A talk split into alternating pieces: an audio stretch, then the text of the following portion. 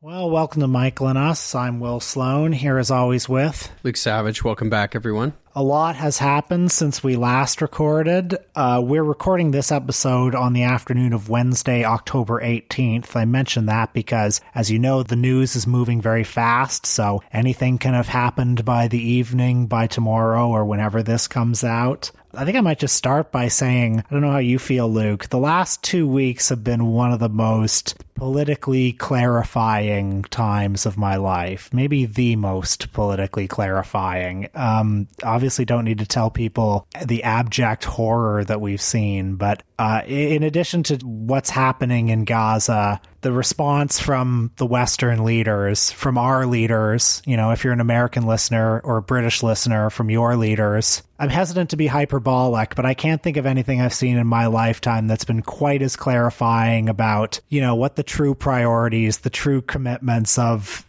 the liberal leaders. The, the rules based international order that we're so constantly told yeah. exists. So the liberal leaders. And that is the basis for, you know, the moral credibility of Western liberal democracies when they orient themselves throughout the world. Culminating with yesterday, the bombing of the Al Ahli hospital, which the campaign of obfuscation around that, up to and including Joe Biden in Israel today saying, ah, God, what what did he say? Like, oh, from from everything I've seen, uh, it looks like it was it was the other team. I mean, they can't even. It's so cynical. It's just right in front of us. It's a true mask off moment.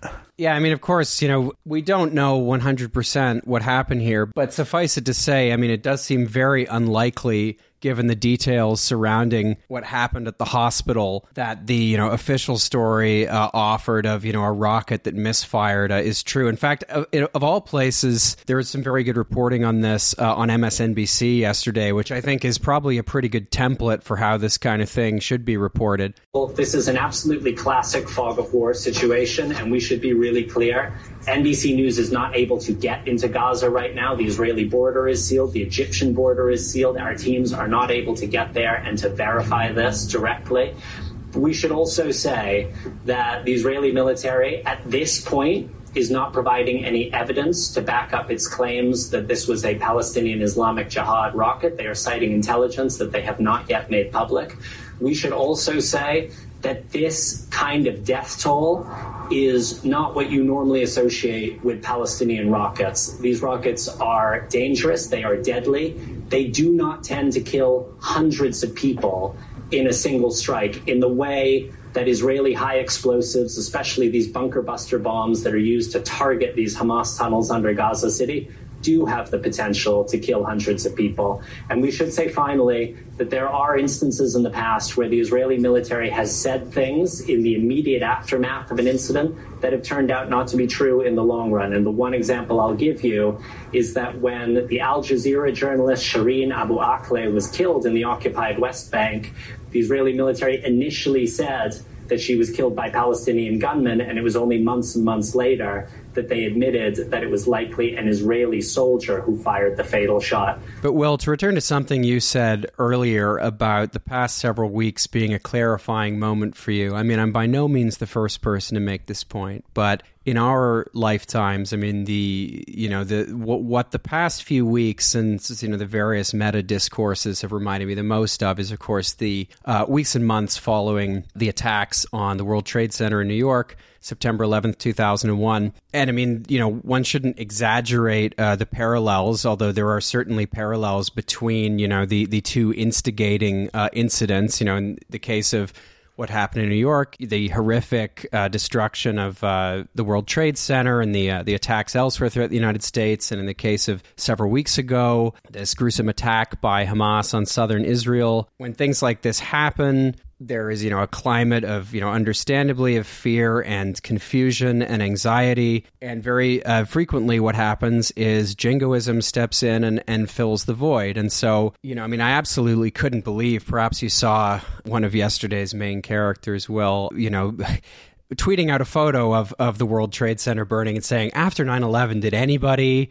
ask America to show restraint? Did anybody, at, you know, just a list of things like that? And of course, lots of people, including myself, you know, made the very obvious point that, uh, well, yes, actually, uh, there were lots of courageous people who dissented from the climate of jingoism after the attacks on the World Trade Center. And thank Christ they were ignored. right, right, exactly. I mean, the, you know, uh, trajectory events after September 11th, 2001, they're the template not to follow. If the, you know, few voices of dissent in the U.S. media and in, you know, the global media uh, had, had been listened to, the world would be a much less dangerous place today. And innumerable people who are dead would, would still be alive. But yes, it does feel like since uh, the Hamas attack in Israel, we have kind of been living through a, an accelerated version of that post 9/11 discourse, or some you know uh, you know modern day version of it. And I mean, the fact that, you know, the, the scenes we're witnessing now, I mean, the total siege of Gaza, which, you know, has been effectively under siege, under blockade for 16 years, the order of a quote unquote evacuation of over a million people from uh, the north part of the Gaza Strip, which, I mean, ordering an evacuation you know, it, you gotta you gotta use the word in scare quotes because this is already one of the most densely populated parts of the world, and I mean, there's there's nowhere for people to go, right? I mean, this idea of oh well, people can go to the Egyptian border. Well, it may be that some aid will get in through Egypt, but you know, Egypt is a is a dictatorship, and it's not likely to take an influx. You know, it's not going to take a million Palestinian refugees. Or you know, they can sit on the street in South Gaza and wait for this all to blow over. Right. I mean, it's just the whole thing is completely ridiculous. And, you know, we, we will get to our movie shortly, but just as an additional point, I mean, I will say that the, the fact that this is something that, you know, if you are, uh, most of our listeners anyway, probably your government has provided at least some diplomatic support, some kind of re- uh, rhetorical support at least to cutting an area off, you know, 2.2, 2.3 million people, half of them children, uh, you know, basic supplies and launching airstrikes while being, you know, fairly explicit about the reasons for doing so.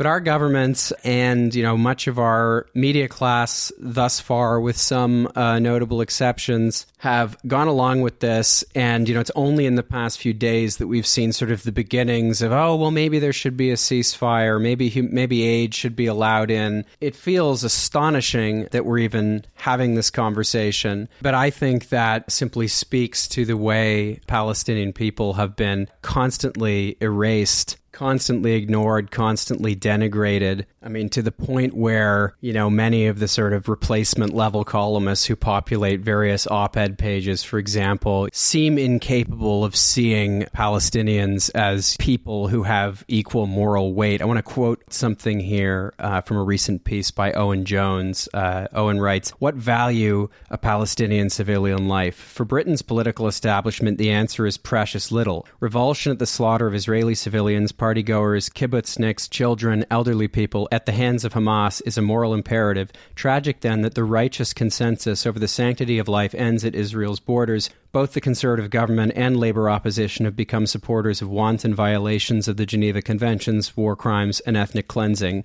So I'm sure that we will be saying more about this as Will said off the top. Obviously, events are moving very quickly, like many of you. I mean, we are uh, we are both following them. I think that's uh, about all I have to say before we get to our movie. But we did want to uh, just say a few words about recent events in the world uh, off the top of this one. Well, I have a few more things I want to say.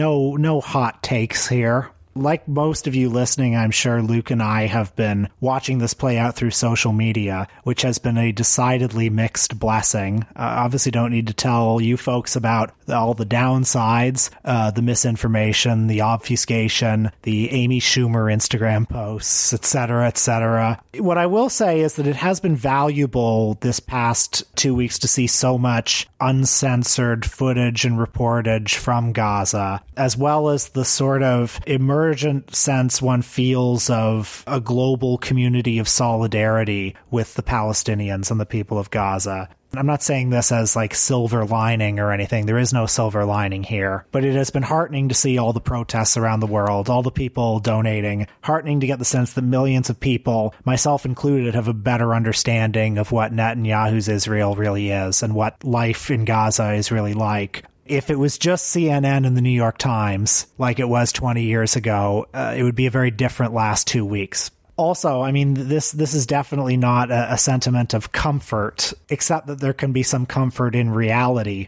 I'm sure you've all shared our horror and disgust at how the Western democracies have given Israel essentially carte blanche to do anything without consequences it's been disorienting these past two weeks. This sense from the political and media classes that, you know, up is down. Up is actually down. And it's incredibly wrong of you to say that down is down. You know, who are you going to believe, us or your lying eyes? Like when you let a country just unleash white phosphorus gas, when you aid and abet and even fund this kind of mass slaughter of innocents, it means something and it does change the world. Arielle Angel, the editor in chief of Jewish Currents, wrote something I thought was very powerful. She ends this piece by saying, One of the most terrible things about this event is the sense of its inevitability. Many have struggled with the straitjacket of this inevitability, straining to articulate that its recognition does not mean its embrace. I'm reminding myself that it was from Palestinians, many of them writing and speaking in these pages, that I learned to think of Palestine as a site of possibility, a place where the very idea of the nation state,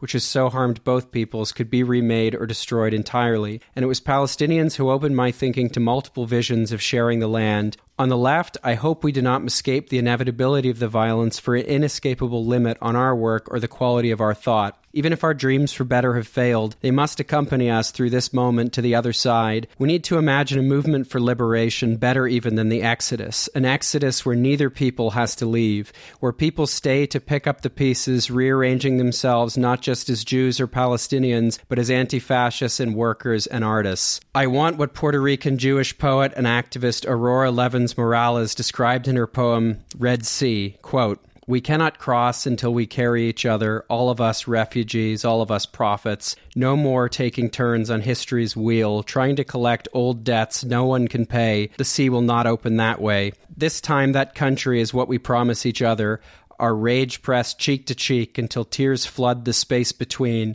until there are no enemies left, because this time no one will be left to drown. And all of us must be chosen. This time it's all of us or none.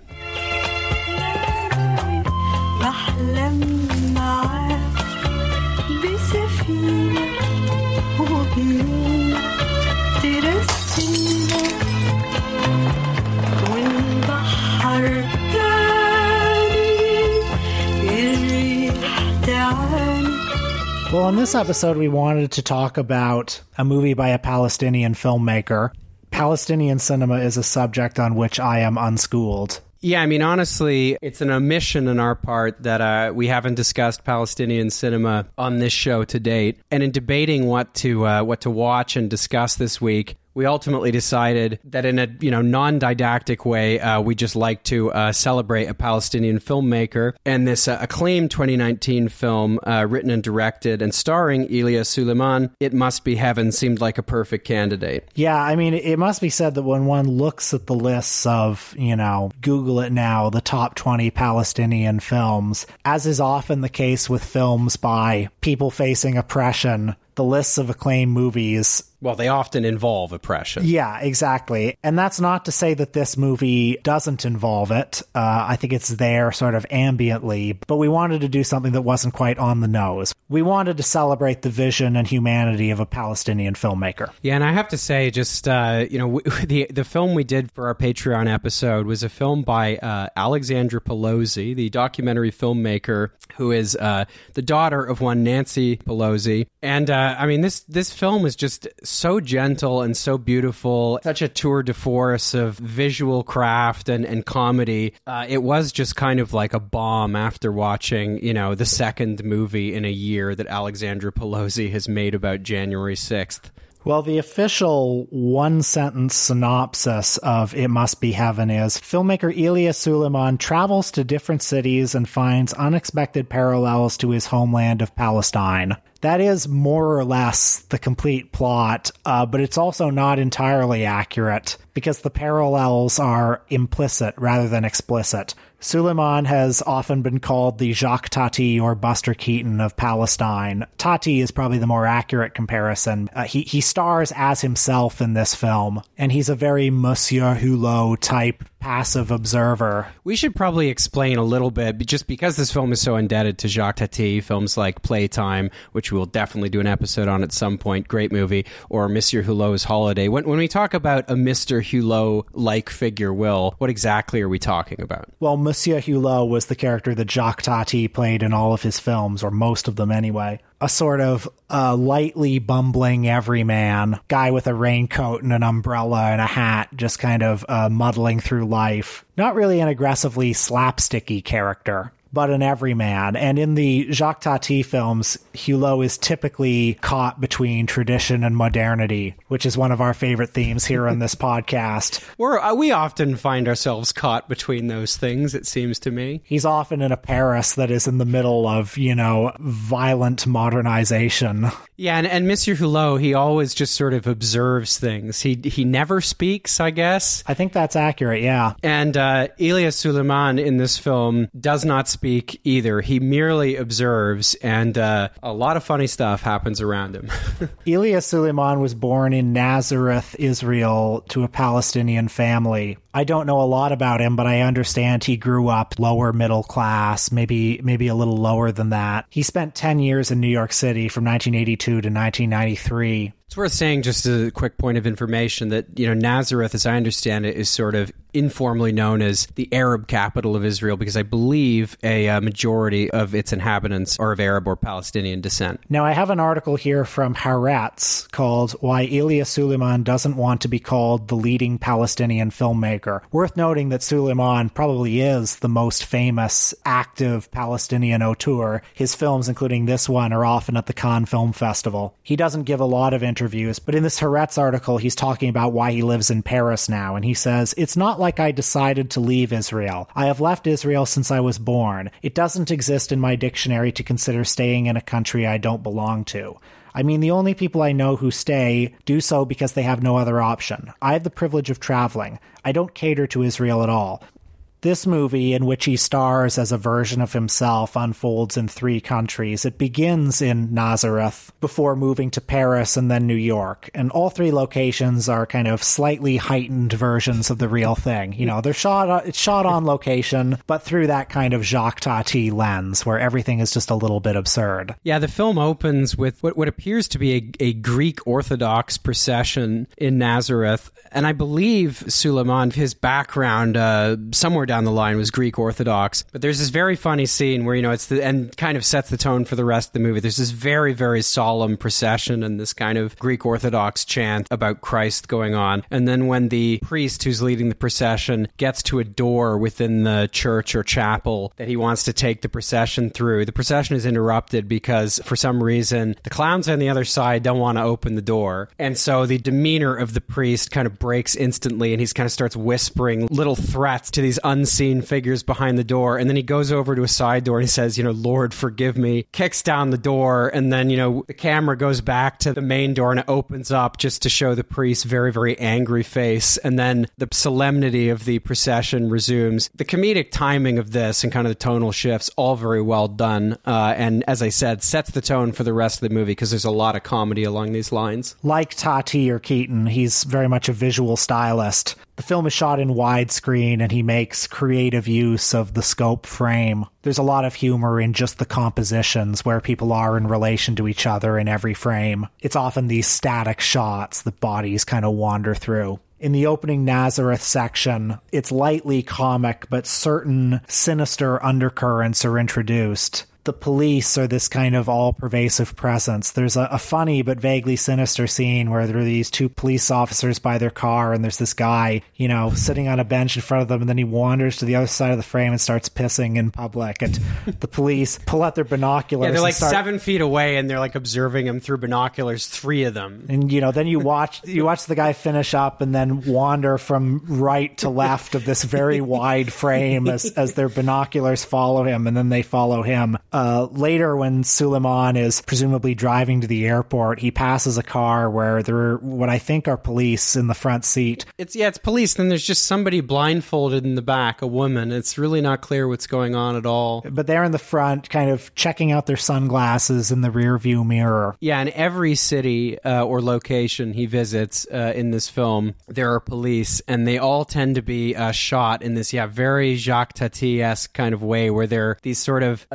bureaucrats. You know, in Paris, there's a very funny scene where you know he's arrived in Paris and he's looking out his hotel room window, and this guy just inexplicably runs by with like a bouquet of roses and throws them des- you know desperately underneath a car and then runs away. A very loaded image, by the way. A guy running past a car, throwing something, Something underneath, underneath. and running away. Yeah, but it's roses, and then these three French, you know, gendarmes drive up absolutely parallel at high speed on these stupid-looking little like segways, and then they just kind of buzz around the car for a minute and then drive off. Like a like a ballet. yeah, yeah, both very funny, but also kind of quietly menacing as well. Well, they're always watching you. Yeah. They're always just out of frame. Again, the official plot synopsis says that he sort of sees the similarities between these cities and Palestine, and, and that's not explicitly ever stated. It's always sort of left to the viewer to understand what the images mean. When he's sort of wandering the streets of Paris, which, by the way, is a very sparsely populated Paris, he looks up and he sees an air show of yeah, it looks military like, planes. It looks like there's a kind of a Bastille Day uh, celebration happening, which is possibly why so much of Paris seems empty. He looks to his left and he sees this military procession just going past the sliver between the buildings.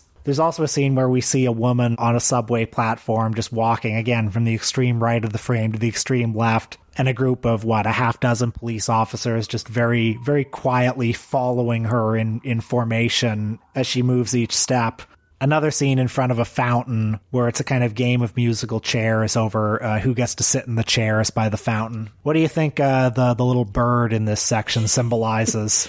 Uh, I don't know, but it's really, really funny. I mean, I Oh know what the God. bird symbolizes. The bird is another citizen of the world. The bird is in search of place and is sort of not really fitting in wherever it goes. Which is, you know, what, what happens to Suleiman uh, throughout the film as well. I mean, the scene where uh, he's trying to type, this this scene is like a Jerry Lewis scene. It's up there with the best of his stuff. just tour de force. If we can find a YouTube link to just the scene, we'll uh, we'll include it because it's really really funny. But yeah, he's basically trying to type away. The sort of nominal purpose of his journey around the world is to, I guess, get funding uh, of some kind for the film itself or for a film with the same name. And so he's typing away at a MacBook, and this little bird. I mean, was this a stunt bird? Because if so, it deserves to win an Oscar. I, ke- I kept wondering bird. if it was CGI, It but real I to don't. me. I don't think it was. Yeah, I mean, yeah. it just with perfect timing. Like first, he's just typing away, and the bird just keeps coming back onto the keyboard, and he whisks it away, and then just like the pacing of it is so perfect, it just keeps outsmarting him. Before finally, he just points to the window and is kind of like, "Okay, now get out."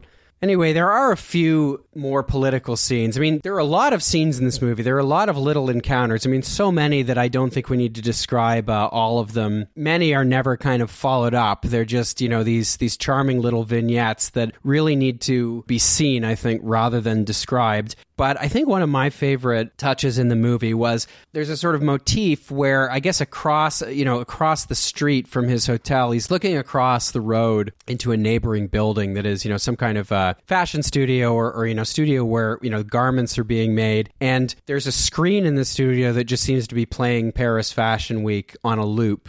And the first time or two that this appears, I wasn't really quite sure exactly what the point was. And then on the final time, the lights get turned on in the studio, and you see there are some, you know, janitors, and they're just uh, these ladies who are going around kind of dusting things, cleaning. You know, one of them kind of just dusts the screen without really sort of having any reverence for, you know, what she's seeing. And I don't know, I just thought this was a very, you know, softly powerful little uh, juxtaposition. You know, Paris Fashion Week is being screened in this place of work, but you know, around it, um, there's just members of the laboring class who are alienated from their surroundings, and you know, the film's able to convey that just with some very simple imagery. I think you know one one of the most effective uh, little moments in the film. This one. There's also an encounter uh, that Suleiman has with some kind of you know French film company, uh, where again, you know, he's there to pitch them uh, his movie, and you know, the guy behind the counter is sort of explaining, you know, look, we like your film, we like this, uh, but you know, uh, we want to support the Palestinian cause. And, you know, the thing about your film is that it, it could sort of take place anywhere. All that stuff could happen anywhere. So we don't really think this is for us. And then he's just kind of,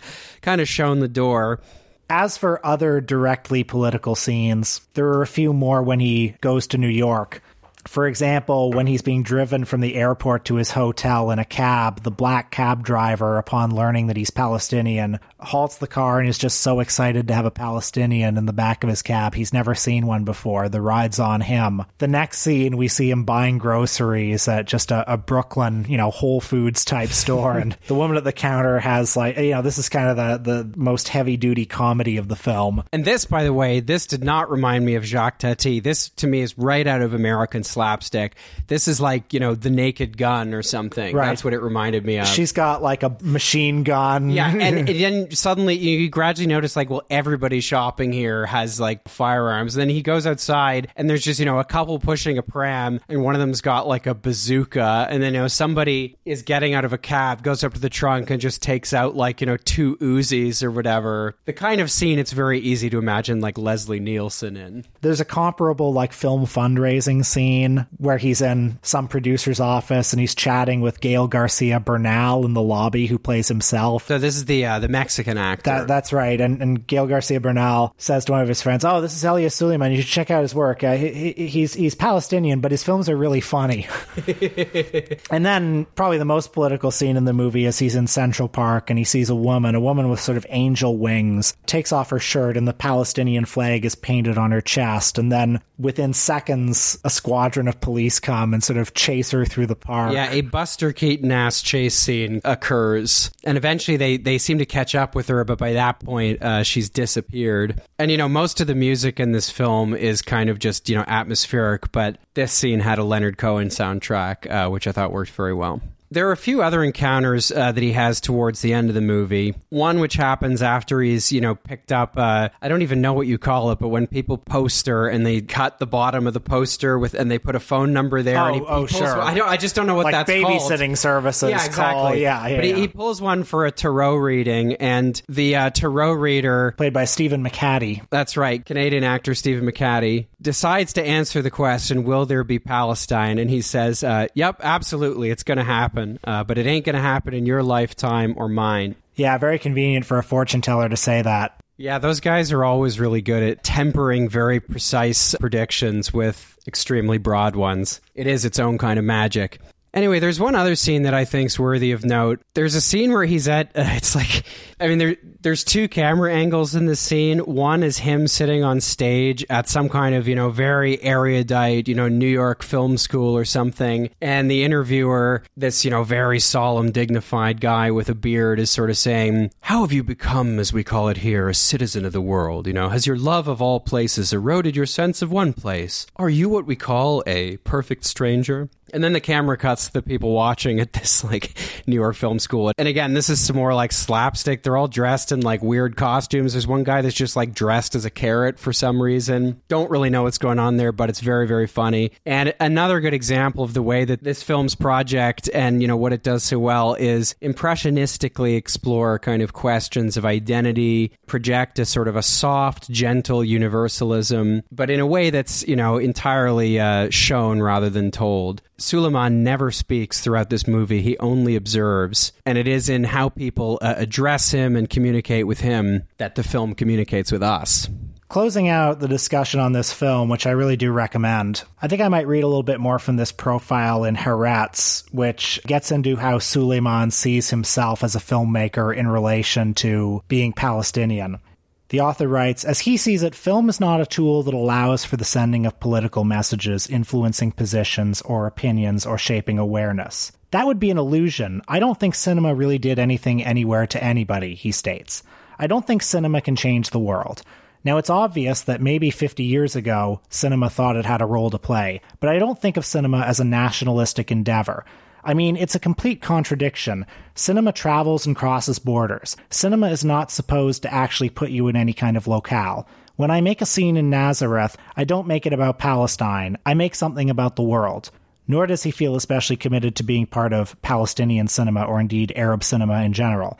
I don't cater to other Palestinians or Arab films. I mean, people think that because I'm Arab, I was influenced. I never was. Why Arab films? I don't get it. Either it's a good film or it's not a good film, you know? So that's what he says in that article. Um, now, uh, he's, he's sort of begging off being seen as a political filmmaker. Uh, elsewhere in the article, he notes that Haaretz is the only Israeli publication he talks to, so it's not like he's somebody without political convictions. And I think you know, just just watching the movie itself, there's there's plenty of political content in it. Much of it is just indirect and non-didactic. One thing this movie is doing, though, is in that official plot synopsis where he goes to other cities and sees the relationship with Palestine, he wants to create something that crosses borders, that is international.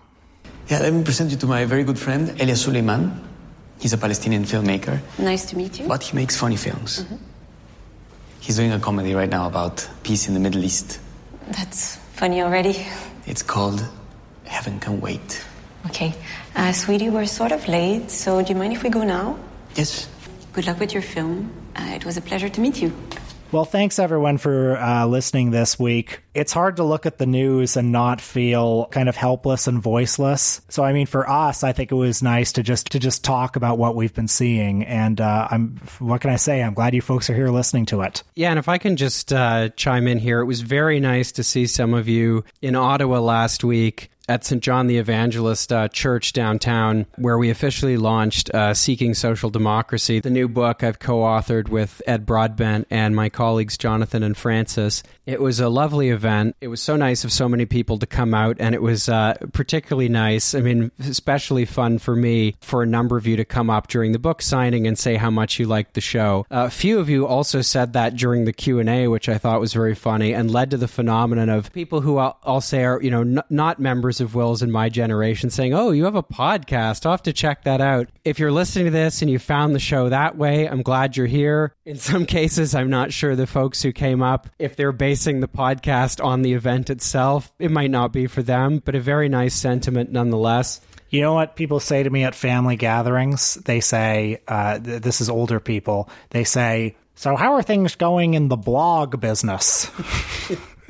and I say they're going very well. Well, anyway, it was very nice. It was a very uh, special evening for me. Uh, thanks to those of you who came out. Thanks especially to the one listener, a son of Oshawa, just like Ed Broadbent himself, uh, who I think is the only person who came to my book signing for the Dead Center and uh, to date has come to a book signing for Seeking Social Democracy. So here's to you.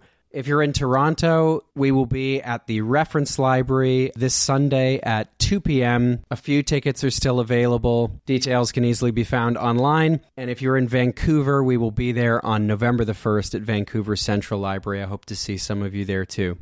Well, what do you think, Will? Uh, is that about it for this episode? Yeah, I think so. Uh, we'll be back soon. See you soon, folks.